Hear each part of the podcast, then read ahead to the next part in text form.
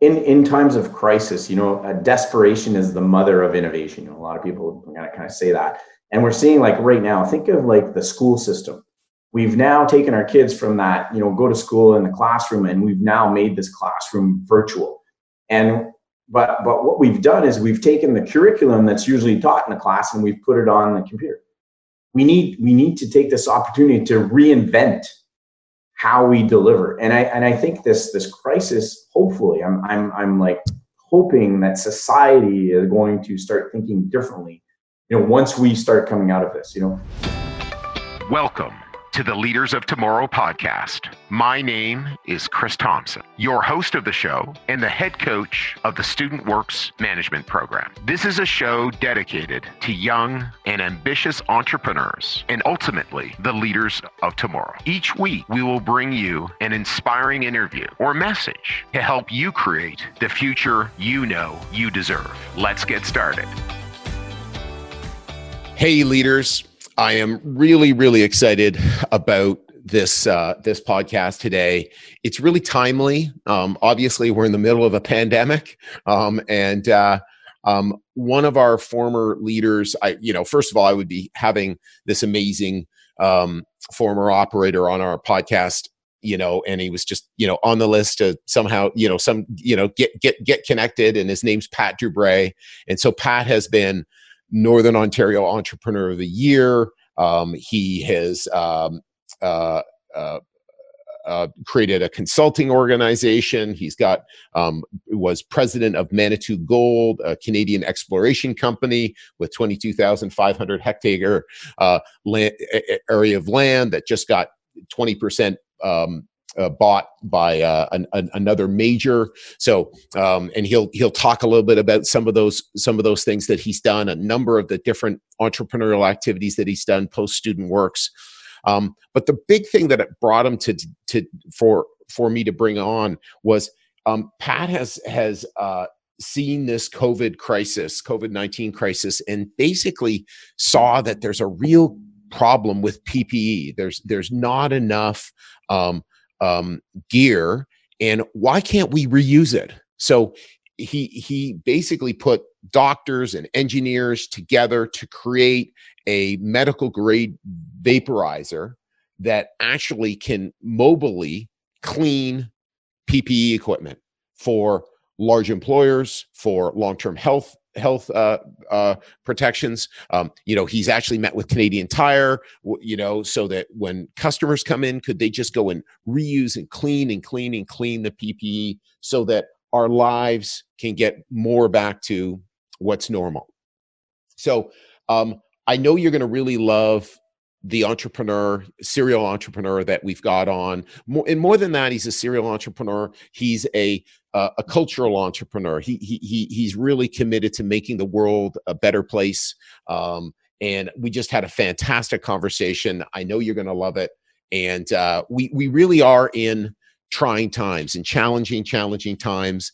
And we talked a little bit about about that and and saying that that's great that's great that we're in challenging times because you know what's going to happen is it's going to call for leaders like Pat and like you to step up. What extra can I do? How can I make a difference? What are things that I can make a difference in my business, in my community, in my family? How can I make a difference? And that's something that maybe we can think about uh, as we're listening to Pat's um, uh, um, podcast here. And uh, you know finally you know what i'm always interested in is do you know any other amazing young entrepreneurs? Please share our podcast with them. Please share our program with them. And uh, so that they they they they may become interested in and uh, because we are in need of leaders like at no other time uh, in the world's history. So thank you very much. I know you love this podcast Pat's been really involved in in a huge opportunity, uh, looking to problem solve uh, um, around PPEs and our pandemic. But that's not where we're going to start. We're going to start back in the day when when Pat was an operator uh, with the Student Works Management Program. You know, so so Pat, you know, tell me what you were uh, you were uh, like before our program, before joining our program. Yeah, so uh, it's interesting because uh, I come from a, a, family of entrepreneurs. So my last name is Dubreuil, and I come from Dubreuilville. Right. And Dubreuilville is a small community in, in northern Ontario, and, and my grandfather built a sawmill there. And we basically built a community of like 1,300 people. Um, and it became one of the best sawmills in northern Ontario there for, for a good while. Right. Um, so you know the, that that entrepreneurial spirit is was part of my family, and and my father's an entrepreneur, and so I was like looking around and deciding, you know, do I have this in me to become an entrepreneur also, and and you know what kind of business could I start to kind of like test my my might and and, and see you know what I what I could do, and uh, when the student works uh, opportunity came up, you know, this whole concept of of being a manager of people and and you know, that and the business model is is quite is simple in, in a yeah. certain sense. You know, you you're coming in with a proven solution. You guys train us on how to uh, you know understand how to you know quote and, and how to do all this work.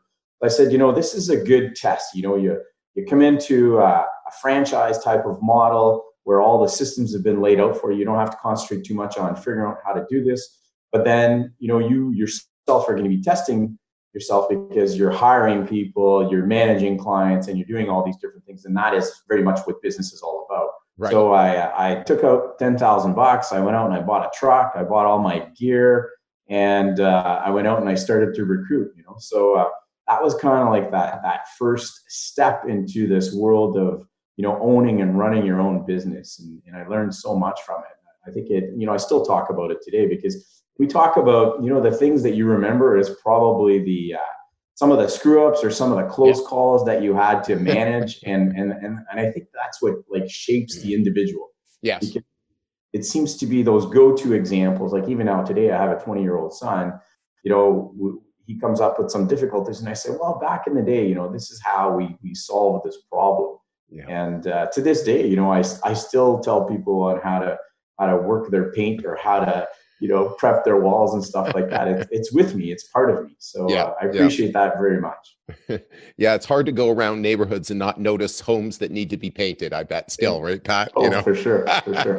you just can't help but but notice. And um, so, what do you still rely on? Um, uh, on the program, like you know, any skill sets or, or values or things that you learned? I think the greatest value was how to recognize good employees. Okay. that was probably the best value, the best skill set that I kind of picked up. You know, I started off with uh, with a certain crew, and uh, you know, when I when I went through my require my my recruitment process, you know, I'd hired some people, and then all of a sudden, I came across these guys from New Liskeard. Um, they were from a farming background. Yeah. And boy, could those guys work you know, yeah. then I realized, okay, I got to be looking for hard workers. I, yeah. You know, people that talk fast and, and, and don't do much, uh, they're not very good for my business. And, right. uh, you know, kind of pick that up real quick. And, and then the one thing that I saw was that, you know, the more you gave them a challenge, uh, you know, the more they would deliver. And, and this is something that I, that I realized early on in life is basically, you know, ask people's opinions, ask them how they think they would do this take in you know what the feedback they're giving you and then you know reconsider and i, I learned right away that you know my idea is not always the best one. Yeah. And uh, it's good to be challenged. So surround yourself with people that are strong yeah. and people that care. Yeah. And that, and that kind of set the path for you know the success that we had so. and it's it's interesting as well as is that you identify really great people by bumping into really great people and then all of a sudden you go, oh, that's the bar. That's how hard people work, right? Like, you know, one thing I always like, I remember this quote, you know, you could never expect someone to work as hard as I work, right? Like, that's, I, I, I think it was like Julius Erving or some famous basketball player said that, you know, and it was like, yeah, that, and, and that's how I've always seen myself as a hard worker. And I know you're likewise, you know, you've got a big engine, you've always worked hard, you've always excelled. And then, but to a certain extent, when you're an entrepreneur, you, you know, to a certain extent, you go, it'd be kind of crazy to think that I could find other people who work as hard as me. But the reality is, they're out there right? And they want to work with people who want to work hard right? They want to work with leaders who actually don't hide in the back and, and but actually are out front working hard with everyone else. Yeah. But you know the uh, the other element that you need there is is that balance. And um, you know, uh, through life, through business, uh, I did do a burnout because I have that tendency of, of, yes. of overworking and thinking that everybody else is going to give the same output as I did. So interestingly enough, you know, um, my girlfriend at the time, who's now my wife, awesome. you know, she she helped me. Uh, she worked with me through Student Works and stuff like that. You know, even to the point where you know my truck broke down one day and I was hauling paint cans with my bike. Yeah. You know, going from the Glidden store down to the jobs and yeah. hauling paint and putting it in taxi cabs and a whole bunch of different things. And and you know, and she she told me, she says, you can't expect these guys to be going 24 7 like you are. You know, right. right there and then she told me and she says, yeah. you know, you gotta you gotta take this in account. Not everybody's like you. Yeah. And and you know, that was just like a sobering moment. And I've had those sobering moments through life um, at, at various times. And I do realize that, you know, I'm, I drive hard. I expect everybody around me to drive hard. I drive my kids hard. I drive everybody. Um, and, and then, and then you take a step back and you say, okay, you know, you got to take a breather. They're right. You're not mm. always right. and, and there's got to be some balance in there. So, you know, exercise is important, you know, doing different things, reading and different things. And then I realized this, this, this, we have this, this French thing where we say, you know, you have to aiguiser ta scie. So you mean it means you got to sharpen your saw once in a while. Yes. So, so you may be sitting there, you know, trying to cut wood, and you're cutting wood and you're working hard. But if you took five minutes to sharpen that saw, you go through twice the wood in less the time. Yes. So that's very important. I think that's a that's a lesson that I learned way back when, and I still use it today.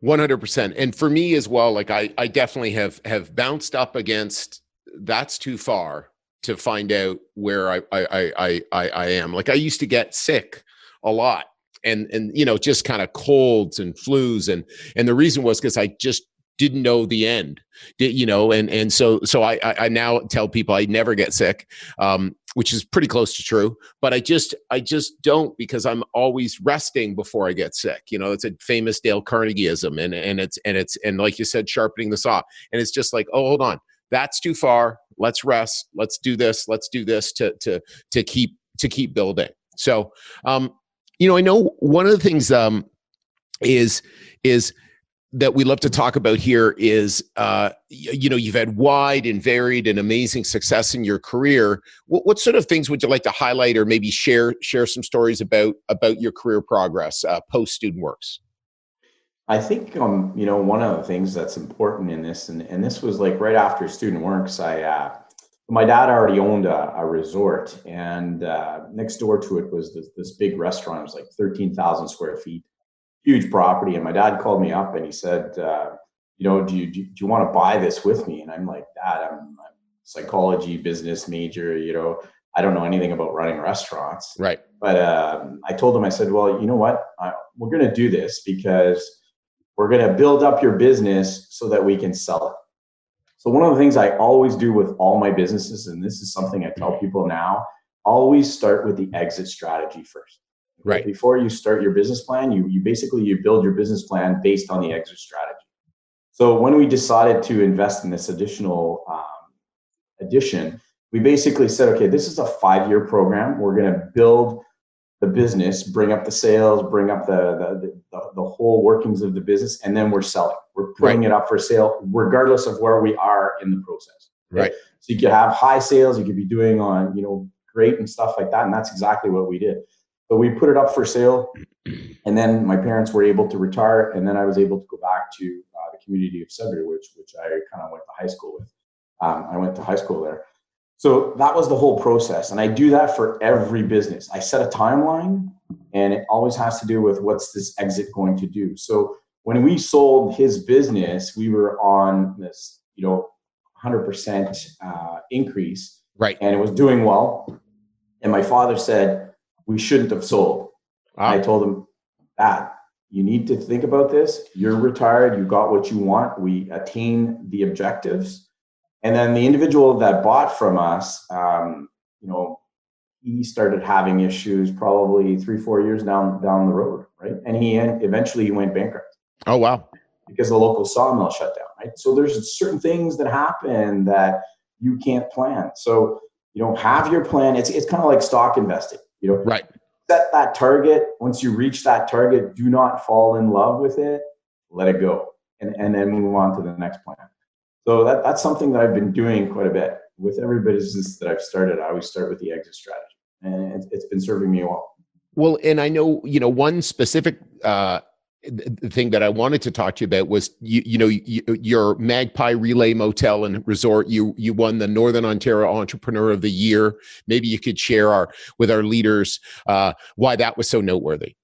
Yeah, so so that's the business that we sold in 2000, and I bought it back in 2014 from the oh, bankruptcy. Oh wow! Okay. So I sold it for a very high price, and I bought it back for you know not even 10 cents on the dollar. And then we re-injected money and we changed the purpose of, of the resort. So it is a, a power sports destination. Right. So I'm very big on snowmobiling in Northern Ontario. Everybody that rides comes to our place. I go. I, I, I'm I'm thinking of my friends who have been to your place, Pat. Yes. Exactly. There you go. Right. So so they they enjoy it because of the heated garage and, yeah. and the man cave. They hang around and talk to the boys and drink some beer you know the hot tub and the sauna and it's just overall a great outdoors experience and that was the the the key genesis for winning entrepreneur of the year because you know i picked up this this defunct business in my hometown and all of a sudden we turned into this like five star you know bush resort uh, that everybody's flocking to every year and, and we we have full occupancy every winter right so awesome. uh, to the point where this year i was looking at actually putting on a, a bunch of rooms so that's been that market segment, but we we we zeroed into that that power sport enthusiast, right? So you know, in the rooms, we changed the the configuration and stuff like that. So you've got a place to hang your helmets, you've got a place to dry your clothes. Yeah, you've got like a little bar fridge and and different things. And you know, people call us ahead. We go to the liquor store, we fill the the beer fridge for them. So when they get there, they park and then they can just relax and that's what people want right so you start with that mindset of, of you as a rider what you enjoy and then you just basically deliver that you over deliver and I, and I think that's probably one of the key things that people um, you know when, when they walk into my resort they open the door because it looks like a little hip motel you open yeah. the door and you're like wow this looks like the hilton said, yeah it was designed that way so people are like wow this is so cool you know and a lot of the guys because 80% of my clients are men yes they say oh, this is nice enough for my wife to come here. You know, so so we're starting to cater to that that family type of crossover. So uh, it's it's been interesting. But one of the key things is that you know know your client, identify your client. Eighty-five percent of my clients are from the U.S. and they're most of them are business owners. Oh wow! So okay. yeah, so key thing there is that they'll have a one or two year old sled. These guys own their businesses. They have a lot of money. They don't mind paying they'll, they'll they're looking for that that higher up higher end service and, yes. and that's very important that's awesome and so so when you took this over then you saw this opportunity you saw this need in the marketplace that's right um, right and you were you you you were a snowmobile you know enthusiast and saw that this is something that's missing here that's right because um, the way the snowmobile network uh, works in Ontario. So right now, as as we speak, I'm actually the vice president of the Ontario Federation of Snowmobile Club. So I'm okay. very involved in that in that part of the uh, the snowmobile world, and I have been for several years. But back then, it was the, it was the 90s. I was doing this, uh, you know, back in the 90s. We brought up the business, we sold it, and then snowmobile kind of went down because it it, it it rides with the economy. When the economy is okay. good, people ride snowmobiles, and when it's bad, you know, it's a very expensive sport Ah. So they, they get out of it. So I basically saw the cycle coming back. and I jumped back in, developed it. And, and right now, you know, with, with all of this that's happening right now with COVID, it, it, it's likely going to take a hit, right? So now we got to start thinking, what else can we do? You know, how else can we do this? So I've been I've been building uh, dual sport, uh, motorcycle, off road, ATVs, and stuff like that. So it's called the Mooseback Trail System. That's something that I've developed, and, and it's catching you know it's, it's catching on quite a bit. So That'll awesome. be one of the next ventures. Awesome, awesome. And so, so I know one of the things that you've been uh, like I've seen you all over LinkedIn with with mining um, and and all sorts of mining success. So maybe you can tell the leaders about what what what what that's what's happening with the mining. Yeah. So I guess one of the things that I'm kind of known for that that people know um, what it is that I do is I tend to enter like a market segment. I'll educate myself on that particular market segment and say you know, and then I'll start developing and working that angle with the exit strategy in mind. So again, so now uh, as of recently, I was president of Manitou Gold. Now I've taken a, a VP role for uh, community and First Nations engagement. But basically, this is a junior mining exploration company, um, and and again, you know, go back to my roots, Dubreuilville. Uh, in the Dubreuilville area, gold was was found there in like in the 1920s, and right. there was a lot of different gold mining camps. And what happened was that a lot of the different smaller camps, nobody could ever have contiguous land. Nobody actually put everybody's land together.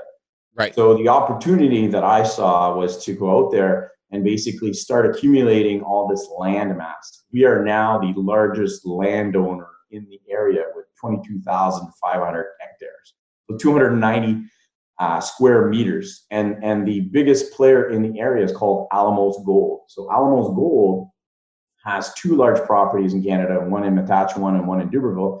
They are one of the top three gold producers in Canada. Right. You know, right beside my community. So the idea here was to build a landmass that would be interesting for them because juniors get acquired by mid tiers and majors. Ah. That's the name of the game. Okay. So luckily for us, uh, Alamos Gold just recently bought 20% of our company. So now they're sustaining our activity and whatnot. So we've got a big drilling program going on out there, and uh, that's working really well. But before I got into exploration, I was actually on the other side of the fence in the sales and service side. So I worked for an engineering company. I was VP of business, uh, business sales and development. Traveled all over the world, right? Uh, about for mining. So it's kind of been that that you know next step, next step, next step. What do you do? Absolutely, and and and so um, you know it's just it's just so neat how you've you've jumped from different different things to different different things. Like so you know you, you're you're an ideas guy you're a concept guy. Is it like what's what's driven that do you think pat? Well actually a lot of people see these things as being kind of separate but they're they're kind of all related. They're interrelated. So okay um i started i got into mining when i was living in sudbury because sudbury is a mining community Right. And if you want to make money, you should be in mining in Sudbury because of the the the, the product and service related. So I started off uh, basically joining a rubber lining company. So I learned all about you know rubber lining and all how these pipes were used in the industry and whatnot. And then I transferred over to an engineering firm where I ran their support network for the sulfur dioxide monitoring here in Sudbury. So there's there's two large emitters in Sudbury. Uh, Vale and Glencore, and they emit sulfur dioxide. So I basically educated myself, learned about that, and then I got into the sales of these systems. And I'm really good at sales, so then I started taking over, you know, different departments and different things and managing these things. To eventually decide that I could actually do this on my own. So, right. you know, when you're working 80 hours a week and you're doing all these things, and that's kind of when I, I kind of hit the. Right. Um, had a little bit of a burnout. Then I then I stepped out and I said, okay, you know, I'm I'm I'm drawing blood here for working for different companies. I need to do this on my own. I need to to to work less and work smarter. Right. And I started the resort. And after I started the resort, I got I, I was seeing some of the opportunities for mining in my my, my hometown. So we built up bunkhouses. So we, we we picked that up, and then I picked up the local gas station, and I picked up all the land in town. So I've basically kind of grown my portfolio with all of this like growing from one piece to the other, kind of like the whole distribution uh, network when it comes to to accommodations and and feeding miners and and and and supplying them. So I've got two other businesses kind of in in the queue right now, all mining related, but again to fulfill a need. Right. right. So there's different things going on, and on top of that, I've I've I've laid on top an exploration company locally, which is which is pretty interesting. So no it's, kidding, it's, it's kind of working. No kidding, it's working well. so, um, so what's what what about we we've been talking about a bunch of things that have gone well. What about biggest failures or mistakes, Pat? I think you you know one of the things that that's always eminent with, with, with people is you know you you make some investments, you make some bad investments. For these, sure, these things these things happen, and and sometimes it's it's not. Uh, you know, for fear of of um, not having well analyzed or having looked at what what the whole thing. Sometimes it's even based on on that effort, right? Yourself.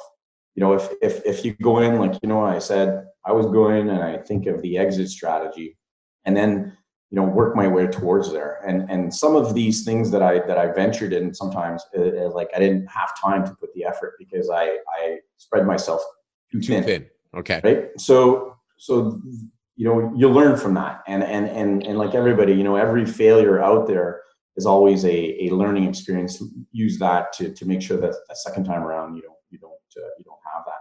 So i've taken i've grown a lot through uh, different partnerships. Mm-hmm. And um, when you're an entrepreneur, you tend to be kind of like a, a single guy with an idea and, and, and driving that. And bringing partners into the mix adds a lot of complexity to different things because you may be doing it for a personal reason. You know, you may be investing for something for the greater good of something, and, and the other partner is just about profit. Yeah. And the other person, you know, is not interested at all. They're, they're not putting in that elbow grease. So it creates kind of like that unhealthy dynamic.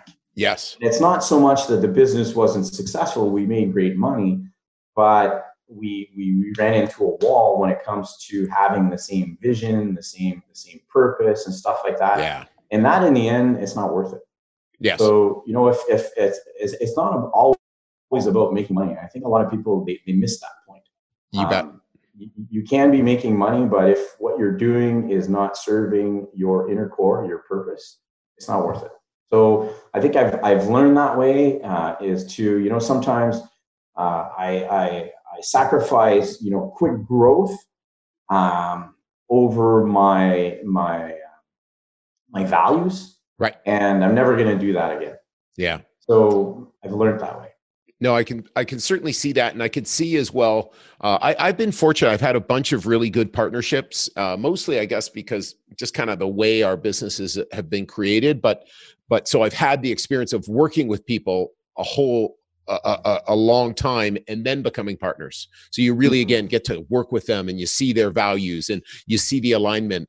But you could see how, or sorry, I could I could imagine how not working with someone who was aligned that would be a real problem. So so when you think about you know you know your values in relationship to your businesses and, and your values in relationship to what you're about and what you want to be creating what do you, what, what what is that? Maybe you could share because and obviously you've had lots of experience and lots of success you know but from your perspective now. Yeah so i'm not sure if if that changes over time so i'm 50 years old now but mm-hmm um, you know, I, I, probably I could say if I look back, I wasn't always like that because yeah. maybe I had it in me, but it wasn't like the main criteria for how I do things.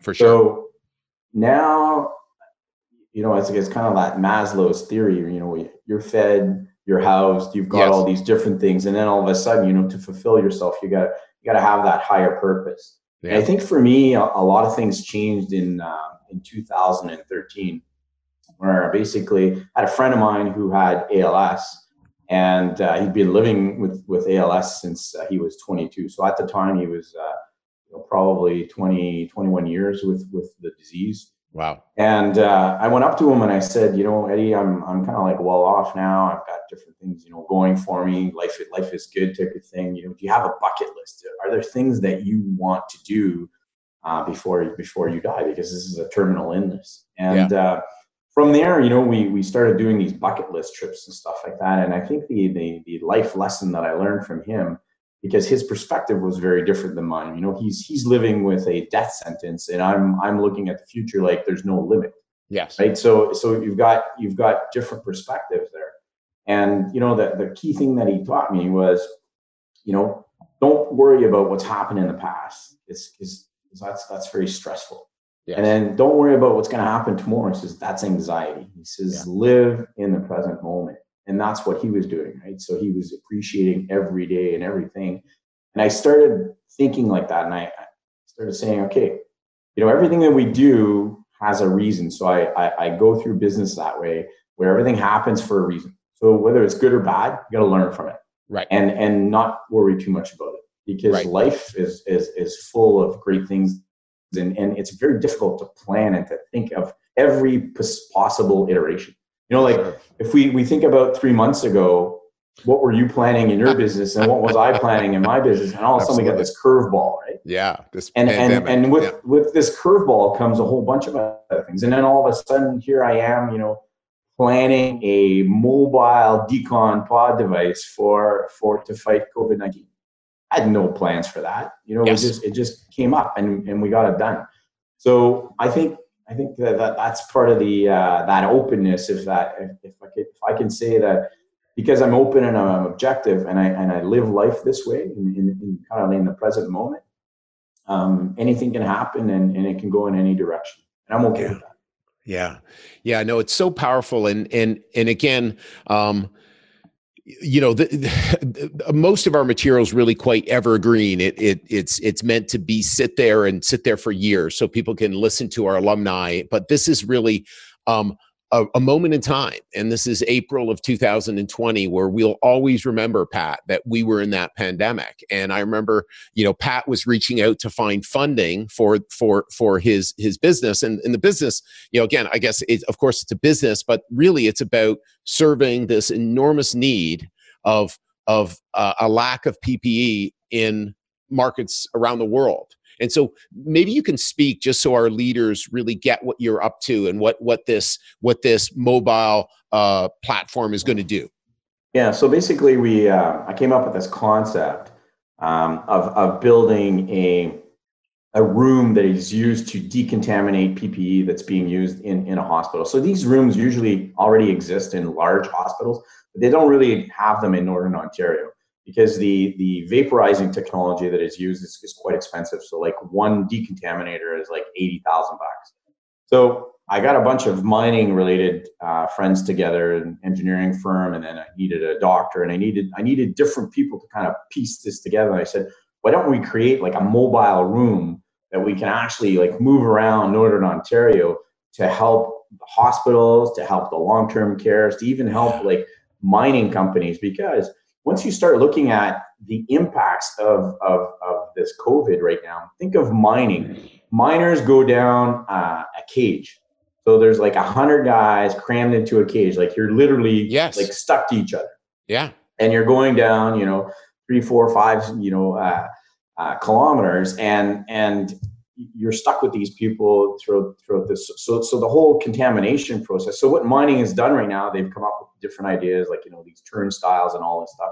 And I'm thinking, okay, that's great, guys, but you're going to have to wear masks. Yes. And these masks are just like your regular coveralls. They should get clean, just like Cintas and GK Workwear do every day. So so this is how like I saw that opportunity. I'm thinking there's a lot of companies that are going to need help, and and we can go to them and kind of like repurpose their PPE and, and, and keep them going. Because one of the key things that was happening right now is we're hearing about, about uh, shortages and we're hearing about, you know, everybody trying to purchase and the price of these masks going up to $8, yeah. you know, when they, when they were like a dollar just before the incident. So you start thinking about all this and you put everything into perspective. How do we protect our people? We need to make sure that they have a good, reliable source of PPE.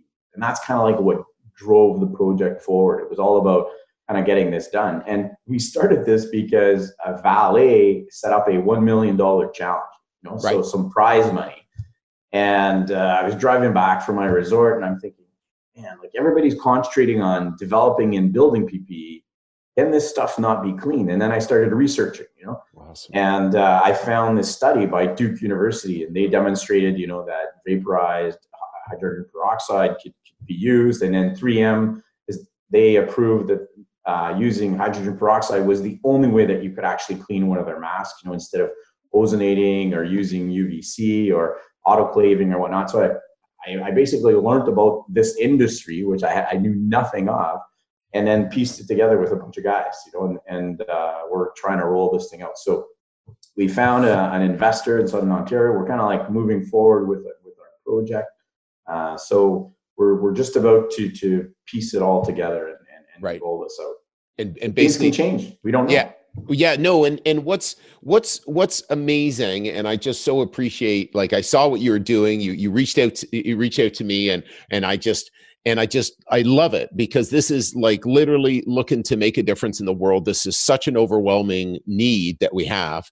And the reality is it's quite scalable because if you look right now as of april 20th an enormous um, issue in ontario and quebec are these old age homes, right? And you yeah. just know that there's just not enough PPE. Um, that's a big part of what's what's what's creating these problems, right? And mm-hmm. so if if we were able to uh, more effectively clean on a regular basis, um, and and uh, your model is again so economically driven, you know, which is which is awesome.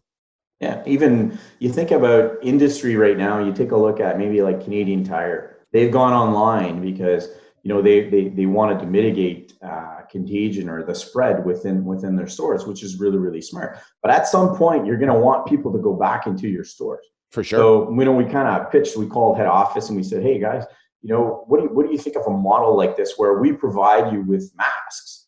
You offer them to your clients. They go through the store, and when they leave, they just drop the mask off. You know, outside. So think of all the people that are standing outside Walmart right now you know, waiting in line to get in because they're only letting limited numbers of people. Well, right. they're all, you know, social distancing, but we all know how it works. You know, somebody coughs down the line and you're getting wind and whatnot, and technically yeah. you can be exposed.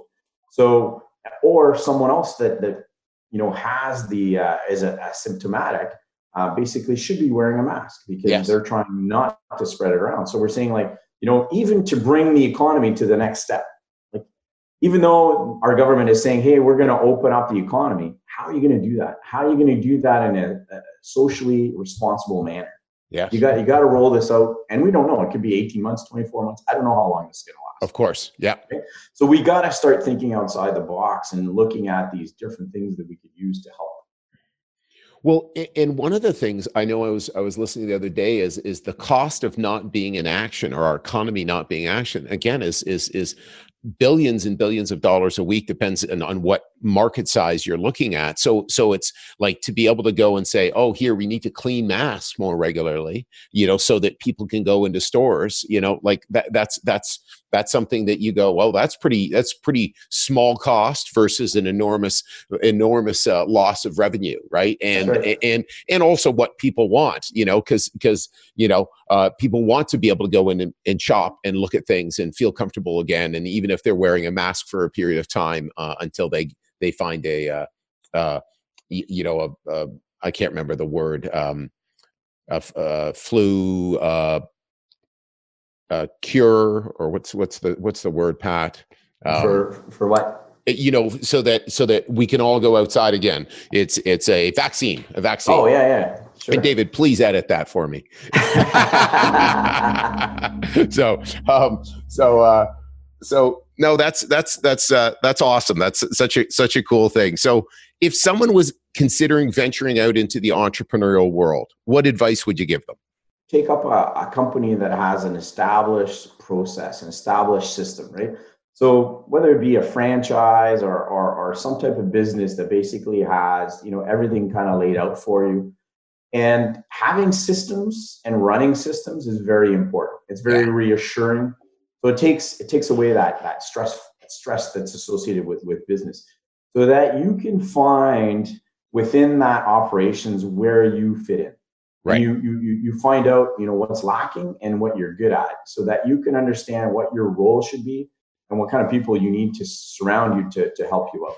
Because when you start from scratch, you have to figure out all these all these stumbling stones. Right? Yeah. And I say, get into a system, get into a franchise system. You know, something like Student Works. It's it's yeah. a perfect system. It basically it's all labeled out one, two, three, four. If you do this, one, two, three, four, five, six, seven, yeah. you will be successful, right? Yeah. And and once you have that, then you can basically uh, kind of make those changes to your own business if ever you want to run out on your own because now you kind of understand okay i got i got to understand you know what's my cost i got to understand my procurement i got to understand my lead time i got to understand you know how to manage employees and what yeah. comes with that how to make a payroll and all these different things right so when you when you're running a, a student works franchise and a payroll is done for you all these things you're just approving so you kind of get an idea of, yes. of how things go. But once you get on your own, holy smokes, you know, there isn't that much help out there and you got to figure it out. Yeah. So I think, it, I think there's a lot of gains that can be done that way and, and it can be done safely without, without breaking the bank. Yeah, and, and the other thing as well is is just thinking about you know the different businesses and models that you've been in is that and I know the answer to this is you figured out systems. Here's how to run my resort here's how to Yeah. run my my uh you know mining operation in this regard here's how you know and so once you actually already understand how a system works it's easier to morph it right it's easier to kind of oh let's change this Yeah. And like I'll give you an example. So my gas station in Dubreuilville is actually a card lock. It is unmanned. Okay. We've got a camera system and everything basically is displayed in, in the hotel lobby. So people can have gas 24 7. Well, when I picked up that gas station, it was running four hours a day. Right. So they, they had an attendant there. So anybody that was coming in on a snow machine in the morning or at night or something like that couldn't get gas. They could they had to be there in that four hour window slot. And uh, so basically, it cost us a lot of money to, to automate all this. But you know, read all the rules, figured out how to get around these TSSA guidelines and, and different things. And we basically we met all the criteria. We showed, we demonstrated that we could we could do this.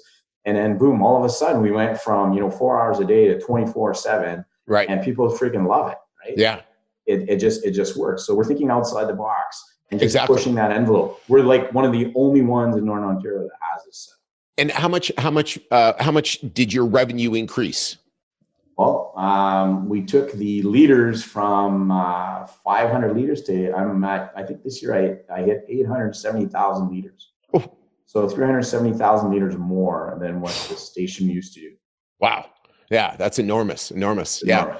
Enormous. yeah uh no though i've seen i we there, we have one I, I live sort of rurally up near um uh blue mountain area collingwood area and there's one up up up you know sort of on the mountain and in uh, a small little town. And and again it, it's really great. You just go hey there's gas there right? Like right. And, and and i'm sure it really makes a big difference. And and and again but it takes someone who's thought you know thoughtful thinking ahead going to make the investment over time this will pay for it because Yeah. because obviously it's a long it's a long term investment to, to to make to make a go of it Yeah, like the the one you saw was probably self-contained. It looked like it was in a sea can. yes Yeah, so I took that and I basically copied what they did.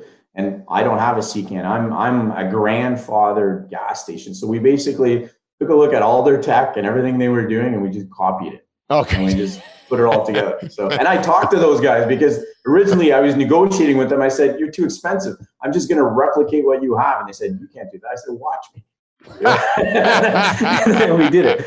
So it's uh, yeah. So, so so that's all part of the, the process.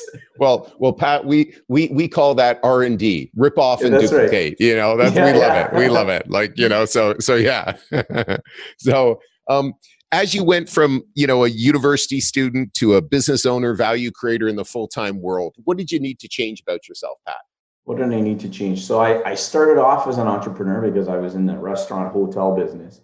And then I, I went to work for other people. And, um, you know, I learned a lot of valuable lessons. Uh, you know what? Because when you're an entrepreneur, you're your own boss and, and you don't have to answer to anybody. And all of a sudden, you, when, when you go work for someone else, uh, things change, right? Right. You, it, it can't always be what you think. And you, you can bring forward great ideas and great things, but then implementing these are always limited by budgets and, and, and- different things. So I think that that transition taught me about myself that in the end, I'd much rather be an entrepreneur than work for someone else.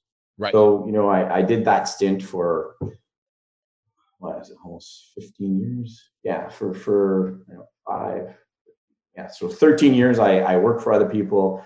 And then since 2013, I've been, I've been on my own since then. And I, I created, you know, six different companies.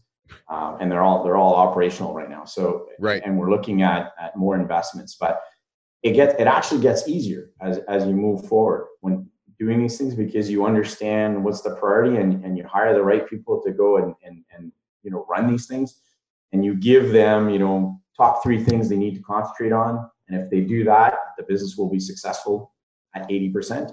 And then you just got to work on that, the remainder. So that's, so that's been kind of key and that's been how I've been doing it. Okay. No, that's exciting. That's exciting. And so what if someone wanted to do what you do, what key habits would they have to steal from you? I think um, you know staying healthy is is probably the number one thing. So I exercise a lot, Yes. run every day, every second day. Right. Um, eating healthy. Uh, so I'm I'm gluten intolerant, and I figured this out, you know, through the businesses because I was getting sick at some point. I actually thought it was where I was working that was making me sick, and then I realized, you know, it was it was my body that was telling me, hey, you, you know you're working too much, you're not eating properly. Right. And, uh, so I changed changed my, my my health habits, and then after that, I think uh, you know I work from home. So a lot of people say, "How do you do that?" You know, you get up at a certain time, and you need to have a routine. I'm a right. routine guy. Like I, I do things at the same time every day. Blah blah blah blah. And depending, each business has a specific day and a specific hour, and then I work I work around that. I work with uh, check boxes. You know what I mean? I have this to do list. It's it's it's yep. meticulous. I go through it every day, and then what didn't get done that day gets pushed back for the next day and the next day, and, and so on. So, and I use a lot of tools. Um, my laptop and my phone. You know, I run. Uh, I do the accounting for four of the companies. Okay. And I basically do it all my on my phone. Okay. So so integrating technology is very very important. Uh, today, you know, anybody that that's that's still pushing paper is is you know recommended. Right. So implementing that technology, and then not being afraid to ask for help. Yes. I, I, this is probably one of the things I do the most is I go out to people that are either in my industry or a, a, a, you know an industry that that's very similar, and I, I'll reach out to you know those top performers and I'll ask them that 20 questions. How do you right. do this? How did you do that? How, how'd you get this? Blah, blah, blah. And I think that, you know, that is what I call like secondhand experience. Yeah. Firsthand experience we've all done. And, and yes. you learn very quick from that because it hurts, yeah. right? But then, you know, learning from from that that secondhand experience is, is about, you know, talking to a lot of people.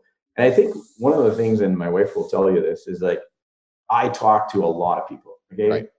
When you sit on a plane, get to know that person beside you because you never know what opportunity lies right beside you yeah. or the game that they're in or they can explain concepts to you and stuff like that. So i'm that guy that's on the plane that basically knows who's sitting beside me on both sides right. and at the airport or whatnot. I always find a way to talk to a lot of people and i think i've learned so much. That has probably expanded my you know social iq and my iq as a whole probably the most of everything.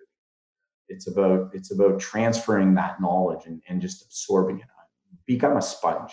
Yeah i yeah. think that's important.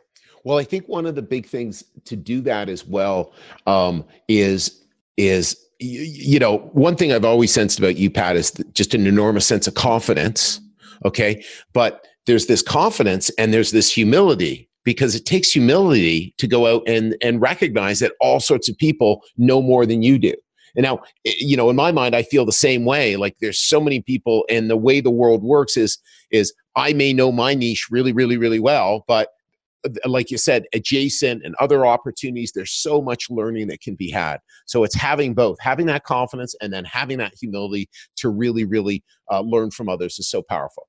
Yeah, and and transposing, right? So so you take away uh, you know certain things you've learned while you were at studentworks and you apply to the next business. And then yes. and then you're into this next business. Now you're applying two types of things that you've learned. Yes. and you just you just grow that way right? Because it, it's not rocket science. Business isn't rocket science. You need you need to understand cash flow. You need to understand how to manage debt mm-hmm. you know and and you need to find a way to get sales right. Those, those are the, it, once you've done that, and it doesn't matter what industry you're in, these three things will always be there. Right. So you need, you need to find a way to manage those things. And, and as you, as you grow your companies and whatnot, you find different ways. Like a lot of people would ask me, well, why don't you just like finance the pod yourself? I could have done that. Yes. The idea of putting it out to society was to basically create awareness. It's yes. part of more building that marketing opportunity and getting more eyeballs on it um, in the end, we will be financing it ourselves. But the idea was to, to kind of plant that seed out there. Yes. And, and, and that's part of the strategy, right? A lot of people don't realize that that's very important. You 100%. can build it. You can build something, but will they come?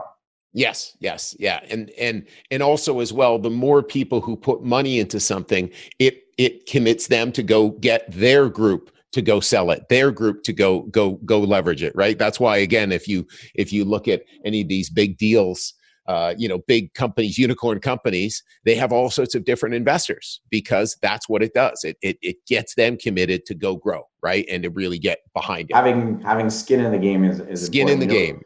Yeah. you would ask me uh, you know probably one of the lessons that i learned. Um, so i did i did one uh, venture where there was three of us.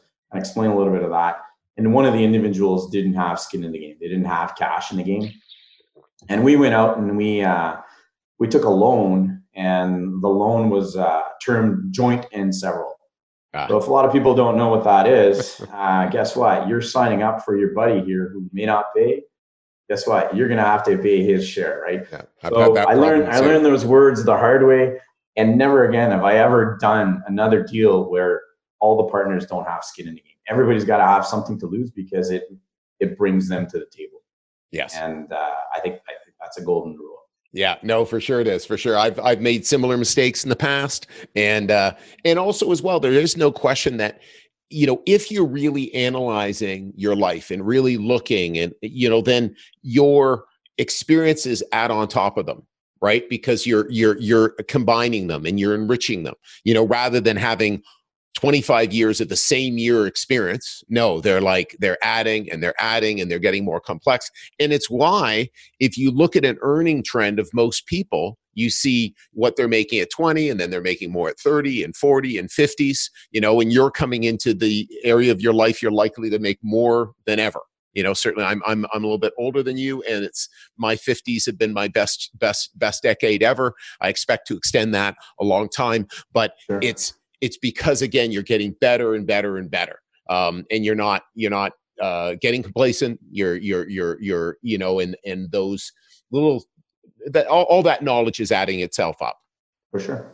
For sure. So, and uh, you know one of the recent books that i've read is uh, with uh, ray dalio.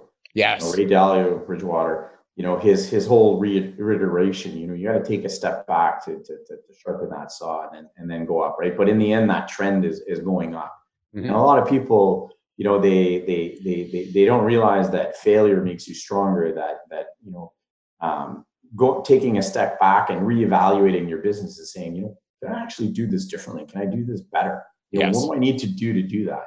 And uh, as long as you, you you keep reiterating like this, you will you will see that that growth. Yeah. And so Ray Dalio Principles, uh, uh, incredible book, one of the best best books written in decades. It's it's um, so much value and knowledge in it. I've recommended it before. I really really highly recommend it. I've read it.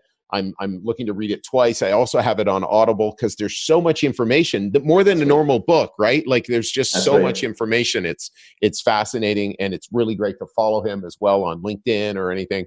You know, just really really an amazing guy. So, one final question, Pat. Um, when you think of a leader of tomorrow, what comes to mind?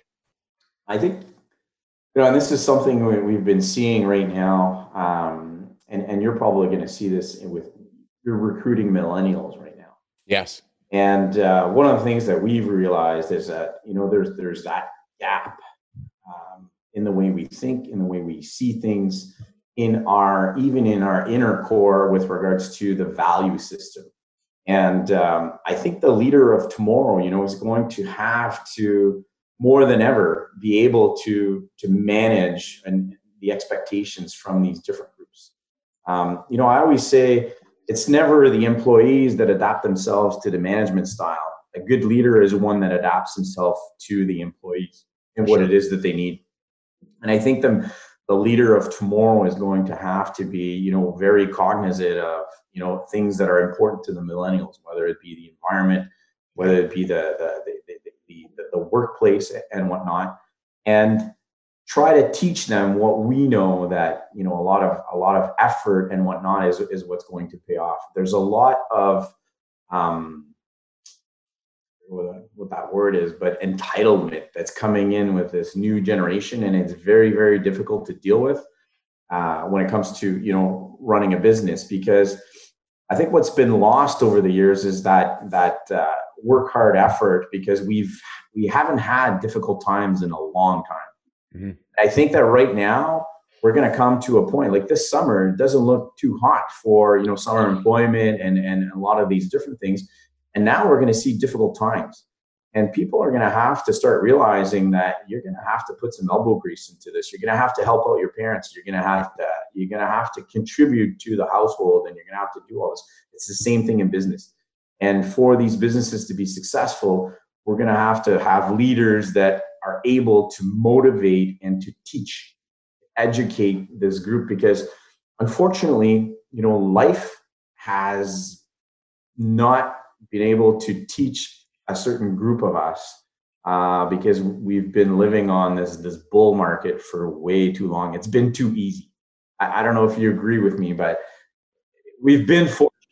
It's been 70 years of of really minor blemishes in the world, like like and and I really believe that um, that there's an entitlement. I don't believe that's a generational entitlement. I believe that there's an entitlement you know for for for for many many people um, uh, you know worldwide especially in north america you know what's the government going to give me? What are they going to give me? What's you know and and that powerful and successful leaders actually think differently. And and and you know it's what can i contribute? How can i make a difference? It's how you you think pat. And and so i always think that um that um you know uh there every every the, the, real leaders of every generation new generation that's who they are is they want to be the people who create the difference the people who are who are seeing it. And and what you're pointing to is is is again what what ray dalio pointed to is is that that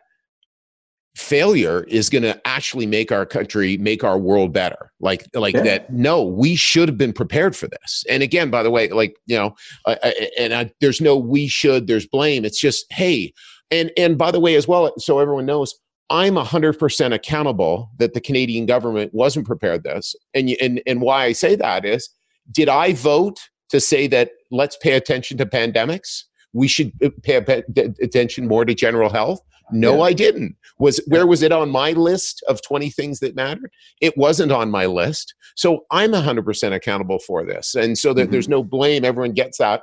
Um, and so it's all of us going, what can we all do? And and what excites me, Pat, is is that you're really again one of the people who uh, you know I know who is doing the doing the most or really looking to make a real big difference. And and and again, I just so acknowledge you in that. It's so so exciting. Thank you. You know, we I was talking to my wife about this. You know, we're saying in in times of crisis, you know, uh, desperation is the mother of innovation. You know, a yes. lot of people kind of kind of say that, and we're seeing like right now. Think of like the school system. Yeah. We've now taken our kids from that, you know, go to school in the classroom, and we've now made this classroom virtual. Yeah. And but but what we've done is we've taken the curriculum that's usually taught in the class and we've put it on the computer. We need we need to take this opportunity to reinvent. Yes how we deliver. And I yeah. and I think this this crisis, hopefully, I'm I'm I'm like hoping that society is going to start thinking differently. Yeah. You know, once we start coming out of this, you know, why is the air cleaner in China or even downtown Toronto? You know, because there's less smog and there's all these yeah. things. Like everybody that was denying, you know, the the, the the the the environmental changes that are happening across the world. Listen, they've seen it firsthand now. There's no excuse not to get on that bandwagon Yes. We need to do something, right? And I think with regards to you know society and how we flow goods and and, and that protectionism, you know, because the next thing that's going to be difficult with restarting the economy is going to be that supply chain, that distribution thing. Yes. Think of like we took, you know, um, Six Sigma and everything down to just-in-time delivery for for businesses. Well, guess what? It's going to be very difficult to get even like let's say the automobile automotive sector, Magna, you know, yes, a great company in Ontario has got to deliver all this stuff to to all these automakers. They're going to run out of stuff. They, they won't be able to put these cars together. Yeah. So, so all of that needs to be rethought of from mm-hmm. from whether it be like medical supplies to to to just you know food right now that's not yeah. happening on your shelves. Yes. Amazing, and and I, I have a lot of confidence in that next generation um, they're gonna they're gonna solve some of these things because now they've got they've got a good road book examples, right? Yeah, You've just got a whole bunch of experiences in front of us. Hopefully, it'll it'll work out. Well, yeah, no, it, like it will work out, and it's it's just an issue of how well will it work out, and it's and it's and it's leaders who are going to go make the difference to make it work as well it as as well as it can, and and seeing those those as opportunities, seeing those as looking back and saying, hey, there are a whole bunch of things that work, weren't working so well. Well, let's let's get behind this and and and really make a difference in the world. Um, so uh, and I really appreciate you, Pat, coming in and around all the crazy things that you're doing, and uh, um, and and and coming and make a difference in our podcast. So so thank you so much. I thank you for having me, and and you know, like I said, uh, I told you once before, you know, Student Works, uh, what you you guys have put together you know, it's really helped me and guided me in, in, in where I am today. So I owe, I owe a lot of that success uh, to your program and, and to your students. Well, thank Thanks you very much. That. Okay, Pat, you have a fantastic day. We'll talk to you soon. Okay. Thanks. Cheers. Hey, leaders, I hope you enjoyed this episode. By now, you are aware that we work with ambitious students every single year to not only help them run their first successful business, but to further their development as a leader and give them an unfair advantage in the future over their counterparts. It's why starting now and only for the next few weeks, we'll be on campuses across Ontario, Quebec, and the East Coast interviewing students who think they have what it takes to start their first business and get started down their path of entrepreneurship. If you think you have what it takes or know someone who might be interested, visit leaderspodcast.ca slash apply and start your application process today. Once again, it's leaderspodcast.ca slash apply, and I can't wait to see you on the other side.